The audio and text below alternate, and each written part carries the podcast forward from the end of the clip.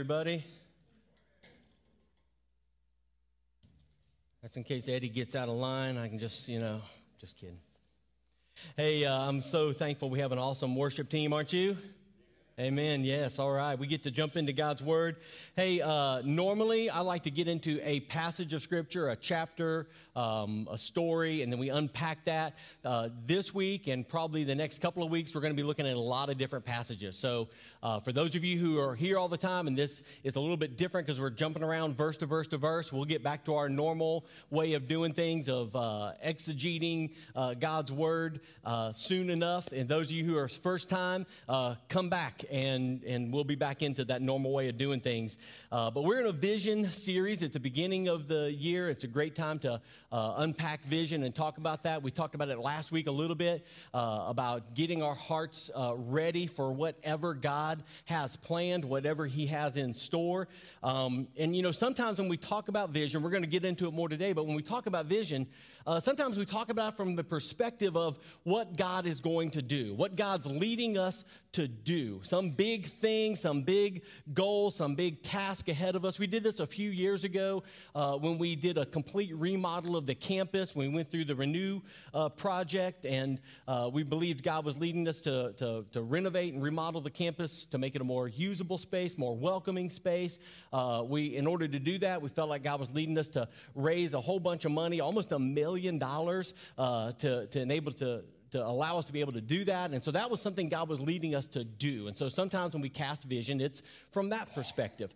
Other times it's who is God leading us to be? It's from that perspective of God wants to do something in us, but first He's got to get us to a place where He can use us. And maybe it's a place where He keeps us. We continue to be this kind of people. So no matter what the vision He throws before us, or there is something really big or something really small, we'll be ready for it. That's what you see in Ezekiel chapter 36, verse 26 and 27, where God says that He's going to do a work on them. He says, I will give you a new heart. He's talking to His people.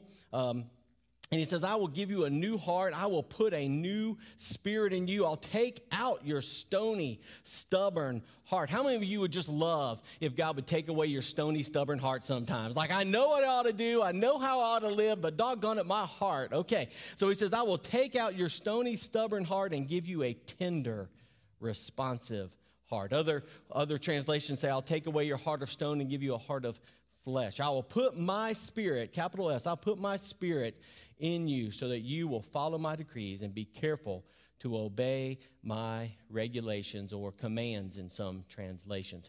Here, God's revealing through Ezekiel a vision for His people. He says He's going to exchange their hearts of stone that are unyielding, that are cold hearts of stone, and rather give them hearts that are tender and responsive to Him, hearts that are ready for what He has planned. Well, like we saw last week, we really don't have any idea what God has planned. God's plans are way bigger than our plans. If we're thinking this, God's thinking that. If we're thinking this, God's thinking even way bigger. But what we can do is we can be ready. And so what I'd like to share with you today and really over the next few weeks is the vision for 2024 and beyond. The vision for this year and the years to come. And really, it's a vision of who God wants us to be. And I'll tell you up front, it's nothing crazy or wild, okay? Let me just get a nice exhale from everybody. Okay, we're not changing the name of the church. We're not moving to a new location. Anything, it's nothing crazy or wild. For a lot of you, as we unpack this over the next few weeks, parts of it are going to sound very familiar if you've been coming here for a while. Matter of fact, I shared this with leadership team. We've been working on this for a while, and I remember sharing this with leadership team a while back, and one of the, when I got done sharing it, I was all excited about, man, I can't wait for their response, and one of them was like, yeah, so, we've heard all this before. And I thought two things. One, yeah, they should have heard it all before because this is what we've been talking about. This is a vision that's really just packaging together everything that God's made us to be over the last several years, even last few years. And two, this was somebody on leadership team. This is somebody who is leading in the church and is committed and it understands where we're headed and what we're doing. Does that make sense?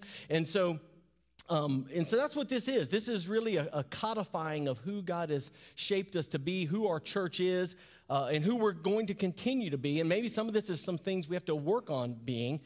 so that together we can follow God's will, so that together we can be ready for what God has planned. Now, some of you might say, well, if we already know all this, why do we need to go over it? You know, if it's all going to be familiar, why do we need to, you know, package this all up? Well, there's a couple of reasons. One, it's good for all of us to be on the same page, right?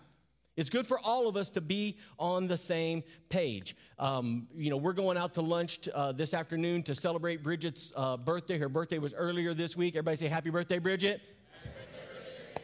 Cool. But we don't have a plan where we're going. We have not decided where we're going. If we all say, let's go to lunch, and then we each go where we want to go, what are the odds that we're all going to wind up at the same place? Pretty small. You know, I'm going to be at Popeye's. Because I promise you, Bridget will not be at Popeye's. Every time we choose that, she's like, fine, Popeye's, you know, and we're going to take her somewhere nicer than Popeye's for her birthday, okay?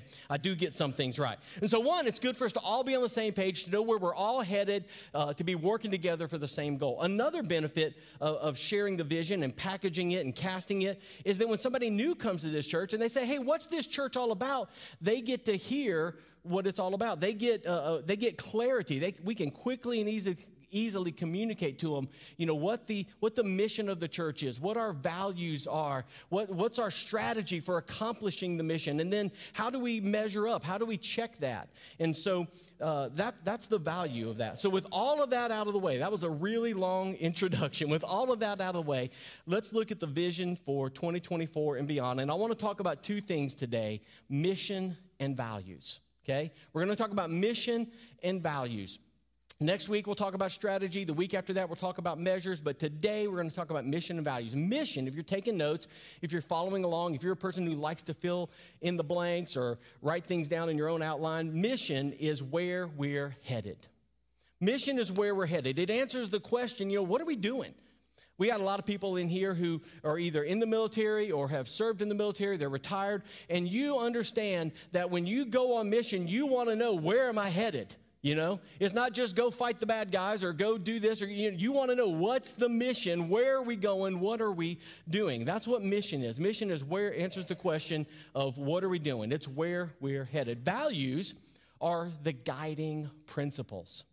Values are our guiding principles. Mission says we're going this direction. Values, it answers the question of what keeps us on track.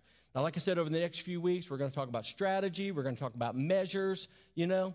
But today, I want to talk about mission and values. And let's start at looking at the mission of the church. And sometimes we call it a mission statement. Other times, you might have heard it called a purpose statement, even a vision statement.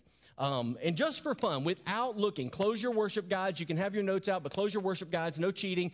Without looking, who here can just raise your hand? I won't call on you unless you want to be called on, but just raise your hand. Who here can tell us what the current mission statement, or sometimes we call it the vision statement, for our church is? Raise your hand if you think you know what it is. Got a few hands. All right. Some people might say, how many of y'all think it's make disciples who make disciples who make disciples?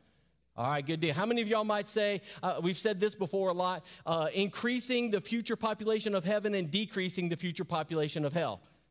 That sounds familiar, yeah? What about what we went through? We went through Acts for the past couple of years, and over we said that it's all about spreading the gospel and depending on the power of the Holy Spirit through prayer. Does that sound familiar? Yeah, we went through Acts for 2 years, and we started with that sentence, and we ended with that sentence. We probably could have just said, hey, here's what Acts is about, and then moved on, saved 2 years. But it was good, right?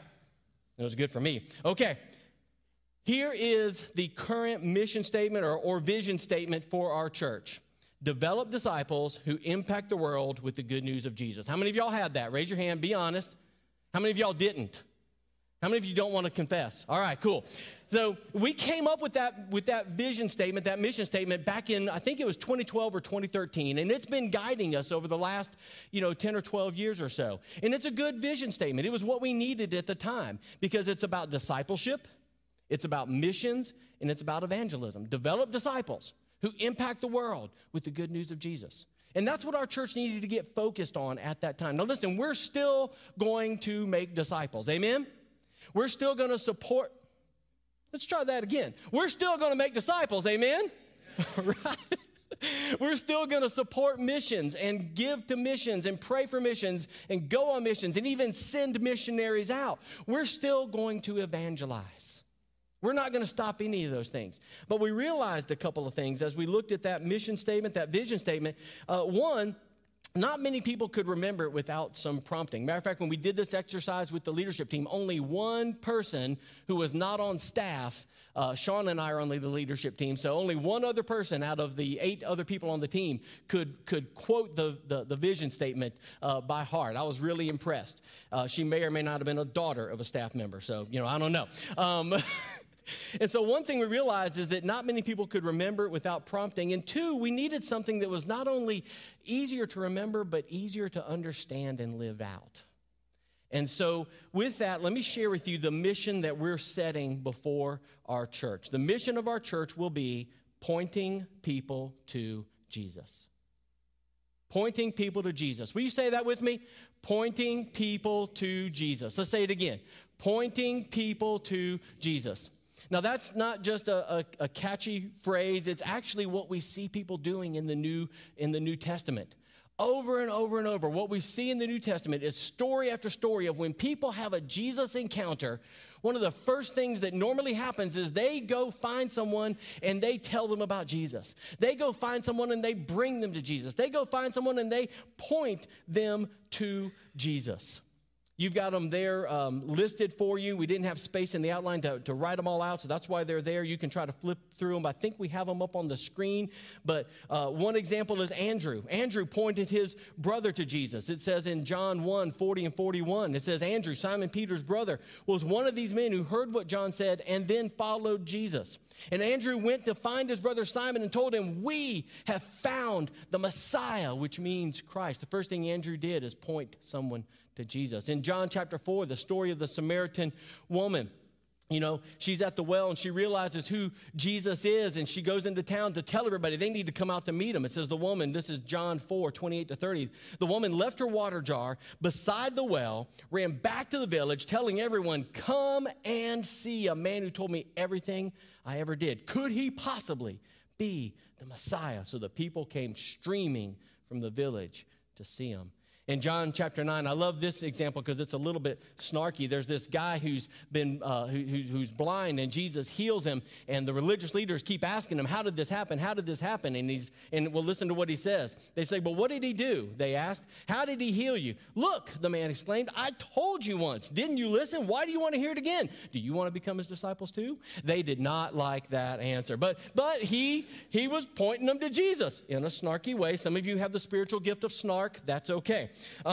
John the Baptist in John 3:28, as big as his ministry was of repentance and of baptizing people and getting them to get their hearts ready for what God was going to do, even he said, it's not about me, it's about pointing people to Jesus. John 3:28, he says, you yourselves know how plainly I told you, I'm not the Messiah, I'm only here to prepare the way for him. And we looked at Paul's life this last year. And when Paul, you know, God totally turns his life around. He went from trying to destroy the church and arrest and execute Christians to then going all over the world proclaiming the good news, proclaiming the gospel. Paul's life became about pointing people to Jesus. Look at what Jesus says I think this is to Ananias there in Acts 9:15. But the Lord said, go. He's sending him to Saul. Says, go, for Saul is my chosen instrument to take my message to the Gentiles and to kings, as well as to the people of Israel. God totally turned his life around, and when he did, he said, your life is going to be about pointing people to Jesus. Guys, that's what we see over and over and over in the New Testament is people, when their lives were changed by Jesus, they began pointing people to Jesus. And so when we think of the mission of our church, when we think of where we're headed, when we think of what God has in store for us, we're going to be a church that's headed down the path, being a people who are headed down the path of being people who point people to Jesus. And here's the cool thing. You don't have to be weird to do that. You might already be weird, and that's okay. You can just stay weird, but you don't have to be a weirdo Christian to point people to Jesus. You can do it through just normal and natural conversations that you have with people. You can do it through the example of how you live your life.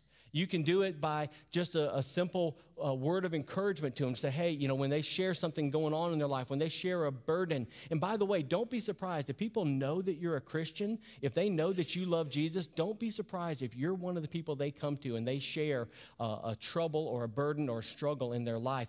Because what they might be hoping that you say is, I'll pray for you. What they might be hoping is that, you know what, this is somebody who, when they deal with troubles, when they deal with struggles, when they go through hardship, they don't seem to melt down and fall apart. I want to go to that person and ask, you know, what the secret is. But they don't want to ask. They just share something with you, and that's an opportunity for you to be an encouragement, to speak a kind word, even just to listen and to let them know, hey, listen, I'm lifting you up.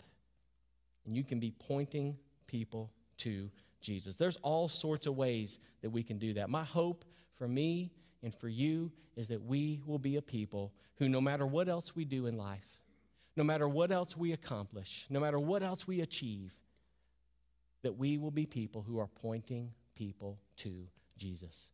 I pray that at the end of our lives that we will look back and we'll see that our greatest achievement was that others came to know Jesus, because in big ways or small, we were pointing people to Jesus. Now that's the mission. That's where we're headed. That's where I'm headed. I hope you'll go with me. Okay? And here's the deal. We some of you, you're already there. You're like, I'm there, preacher. I've been doing that. Great. Some of you, you're like, okay, I get that. That's something I can get behind. Others, you might need some time to warm up to it. That's okay. But this is the direction we're setting for our church. This is the direction we're setting for everyone in our church, that we'll be people who are pointing people to Jesus. Now, that's easy to say. That's easy to put on a T-shirt or a coffee mug and just say, okay, we're done. We're pointing people to Jesus. What's next? What it takes is living it out. What it takes is staying on track with this. What's going to keep us on that? Well, that's our values. That's our guiding principles. And I had to dig this out of the closet. When Drew was, how old were you when you were in 4-H and doing archery? 7, 8, young, older? 13? Wow, okay. Well, when Drew was little, he started off in 4-H and he did archery. You got to start off in archery. Then after archery, you can do, I think it's air rifle, and then you can do shotgun, and then you can do muzzle loader. That was really cool. I had my own little Elmer Fudd walking around the house, you know. But he started off in archery, and somebody used an arrow to explain vision and, mission and values to me. And I thought, you know, this would be a good illustration for you guys. One way to understand mission and values, mission is like the point of the arrow. Wherever you point this arrow and let it go, that's the direction it's headed, okay? So mission is where we're headed, okay? It's the point. You could even get more elaborate and see that this point is a target point. So you're not going to kill anything. You might anger it, but you're not going to kill anything with this target or with this target arrow, you know? But if it had a broadhead point or a point that was really long and had lots of little jagged edges, you would know, okay, this is a hunting arrow. And so that tells you what kind of arrow it is and what it's for. Am I belaboring the illustration too long? I'm going to move on. So the point is where we're headed. That's mission. Down here on this end, though, you've got these little fins. Nicer arrows have feathers, okay? What's the official word for this? Is it fletching? There we go. All right, cool. Somebody said something else. I'm just going to keep moving on. But this is what keeps it on track. If you don't have these little fins or feathers on your arrow, when you release it, it might start off in the right direction, but it's not going to go where it needs to go. This is what values are. Values are our guiding principles. And like I said, values that's who we already are. Okay? Values are not aspirational, okay? They're not who we want to be. They're who we really are right now. They're what we're known by. It may be what others see in us. It may be what we see in ourselves. But these are the things that guide us and keep us on track. Now, when I first came here, we had a list of values out in the lobby. I don't know if anybody remembers this, but it was a banner about 5 or 6 feet tall, and there were 21 values on that banner. And I just thought, man, that's too many. I knew from some training I'd been through that your values should be somewhere between 3 and 5, maybe 4 and 6 tops, and we had 21 values. I was like, that's too many. The second thing I thought is, you know, we're 22nd Street Baptist Church. Why couldn't we get to 22? You know, if you got 21, make the 22nd one exhaustive thoroughness or something like that. I don't know. All right, all joking aside, let me go through some values with you that your staff and your leadership team and even the leaders of your church. We've gone over this and have worked through and narrowed down to these 5 values. And we went through this exercise where we started off making a list of all the possible values we could think of. And we came up with about, a couple of dozen, values. And then we said, okay, we got to get it down to somewhere between 3 and 5, maybe 4 to 6. So let's narrow this down a little bit. And so we trimmed it down, and then we went through the process again, and we added some more, and then we kept trimming it down. And some of them overlapped, and some of them we said, hey, it's a good value, but it's not really what we're living by. It's what we wish we were living by. And so we got it all down to these 5 things, these 5 traits of our church, these 5 guiding principles that are going to help us stay headed in the right direction as we pursue the mission of pointing people to Jesus, all right? Let me just go over these with you. These are 5 values of our church. One is biblical authority. Our lives are centered on God's word. Our lives are centered on God's word. Psalm 119, 105 says, your word is a lamp to my feet and a light to my path. Your word is a lamp to guide my feet and a light for my path. One of the things I love about our church is this is a church that believes God's word. God's word is true. It is 100% accurate, infallible. It is perfect for guiding us and for living our lives by. This church believes God's word. We value God's word. We teach God's word, and we strive to live by God's word. We don't always get it right, but we try, right? Right? Okay. And so that's why this value is listed first, because God's word truly is a light that keeps us headed in the right direction.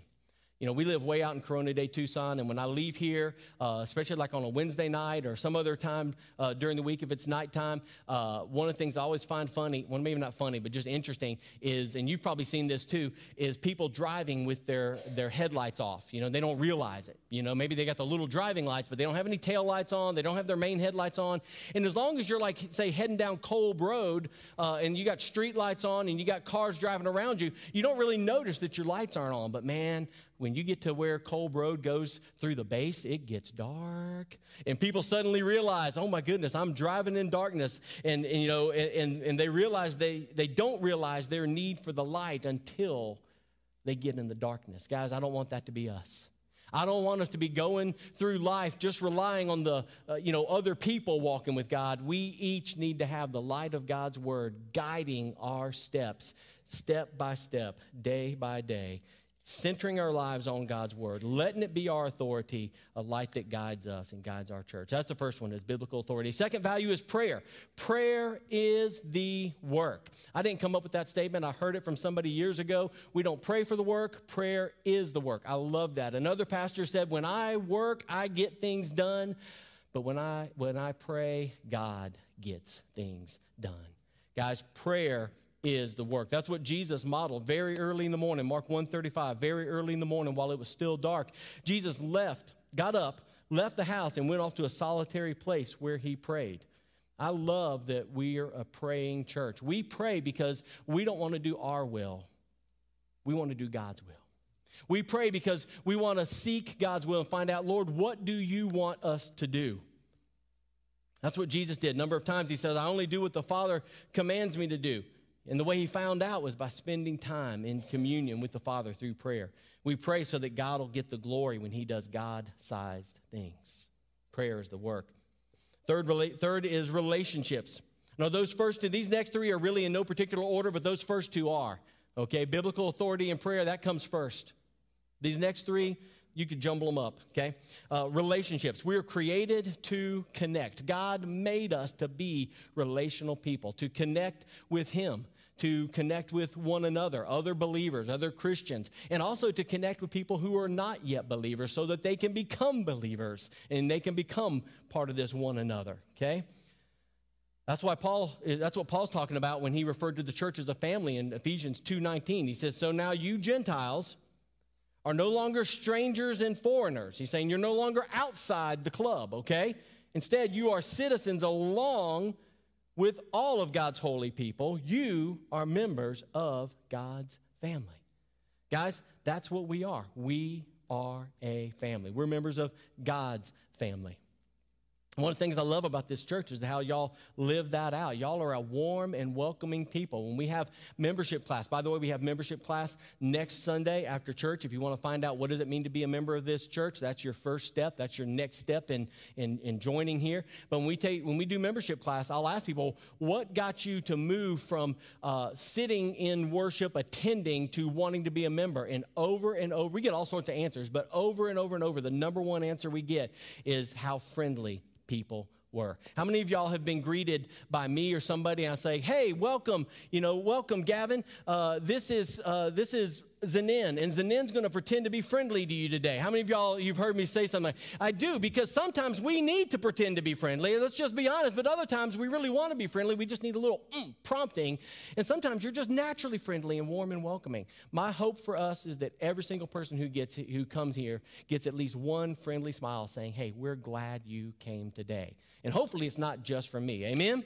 Amen. But it's more than just that surface level friendliness. I can't tell you the number of stories I've heard of you guys in your connect groups reaching out and caring for one another. Even outside of that, just relationships you have of being there for somebody. Sometimes it's sitting with somebody while they have a hospital, while they have a surgery, and you're there before the surgery starts, and you stay there in the waiting room till the surgery's over. Sometimes it's bringing food to them. I mean, we're Christians. We don't know what else to do but pray and bring a casserole, right? But we're going to do that. We're going to be there for people. And so you guys truly live out what it means to be family. Jesus said, I think it's John 13, he said the number one way that people are going to know you're my disciples, I think it's 34 and 35. It's not in your notes, so correct me if I'm wrong later, but not right now. He says the number one way that people will know that you're my disciples is that you show up for church every week. No. Is that you wear a Christian t-shirt? No. What is it? That you love one another. That's the number one way that everybody outside is going to see that everybody inside might be weird, but they love each other, okay? That's what it means. We love each other through our relationships. Number four, or the fourth one there, is generosity. We have a gratitude that gives. We have a gratitude that gives. Guys, this is a generous church. You guys give at a really high level. You give to not just support the ministries of this church, but to support missions outside of it. What's more, you're doing it out of gratitude, out of humility. You're just doing what God's given you the ability to do. 1 Chronicles 29, 13, and 14. This is David as the people have gathered a big offering to be able to get ready to build the temple that Solomon's going to build. David says this, "Oh God, we thank you and praise your glorious name, but who am I and who are my people that we could give anything to you? Everything we have has come from you, and we give you only what you first gave us." It's just this attitude of gratitude and humility. 2 Corinthians, Paul's writing this to the church there in Corinth. He says, remember this, a farmer who plants only a few seeds will get a small crop, but the one who plants generously will get a generous crop. You must each decide in your heart how much to give, and don't give reluctantly or in response to pressure, for God loves a person who gives cheerfully. Generosity is definitely one of the traits of this church. It's one of the values of this church. And I would even say cheerful generosity is one of our values. We are blessed to be a blessing. We have a gratitude toward God that he's given us for what he's given us that just leads us to be cheerful givers. And then finally, excellence. Final value that we agreed on is excellence, that we give our best always. We give our best always, and it's because we're not working for this church or one another. Rather, it's what Colossians 3:23 says, work willingly at whatever you do as though you are working for the Lord rather than for people. A few years ago, somebody made an observation about our church. They said, it's a church of 200 that acts like it's a church of 2,000. And they didn't mean it as an insult. They were just, saying what we do is, in all the things we do, we kind of go over the top, We do more than the church our size ought to try to do. And I took that as a compliment, that we try to do things at a level that's beyond, our size and capacity. But it all goes back to the value of excellence, that we give our best in all that we do. So as you look at those values, take a look and say, which of these do you resonate with? Which of these do you click with? And you say, yeah, I can see that. I can see that in our church. I can, not pridefully, but I can see that in me. I maybe put a little check mark beside that or underline it or circle it or whatever.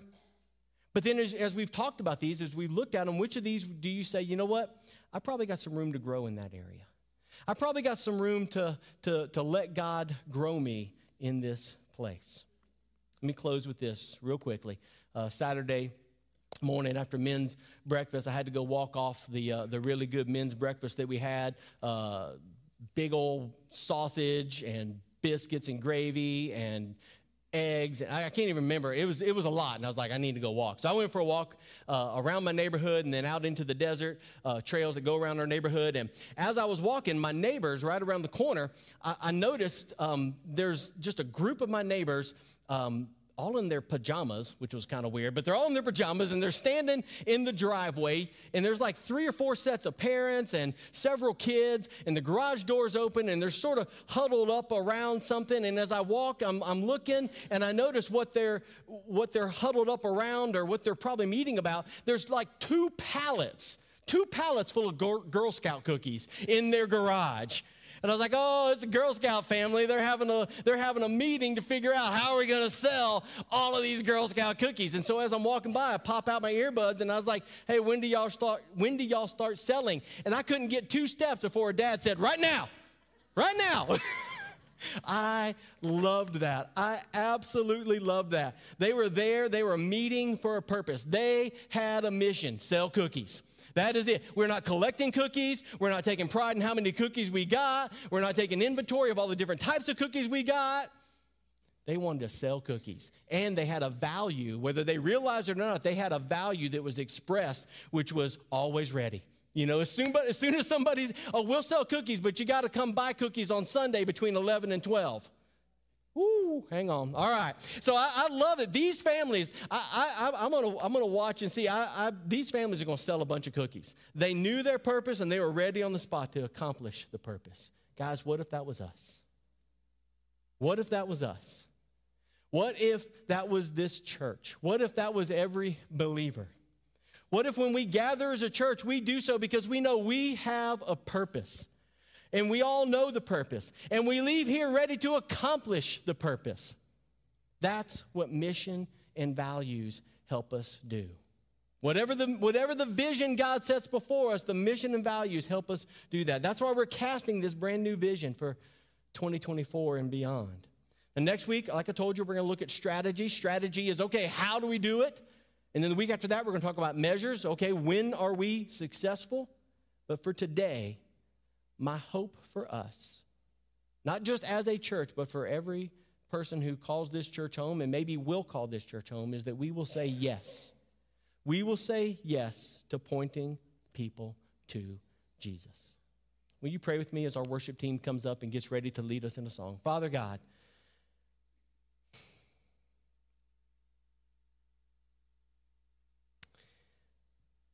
you are God. You are God in heaven. You reign supreme. And Lord, I just confess there have been times where we've come up with plans and we've come up with ideas and we've come up with strategies and things that we think are great. People have done that all throughout church history. But every now and then, God, you get us to a place where we just say, God, we just want what you want. And we just want to be a people you can use. And so, Lord, I pray that's what this season is for us, that we will be a people who say yes to you, that we will be a people who say, yes, God, we want to point people to Jesus, and we want to see more and more people make it into heaven and less people headed for hell. And we do want to make disciples who make disciples who make disciples, and we do want to expand and spread the gospel through the power of the Holy Spirit and prayer and dependence. But God, we realize that our part in that is pointing people to Jesus. So help us say yes to you in that. In Christ's name we pray. Everybody said, amen. Amen.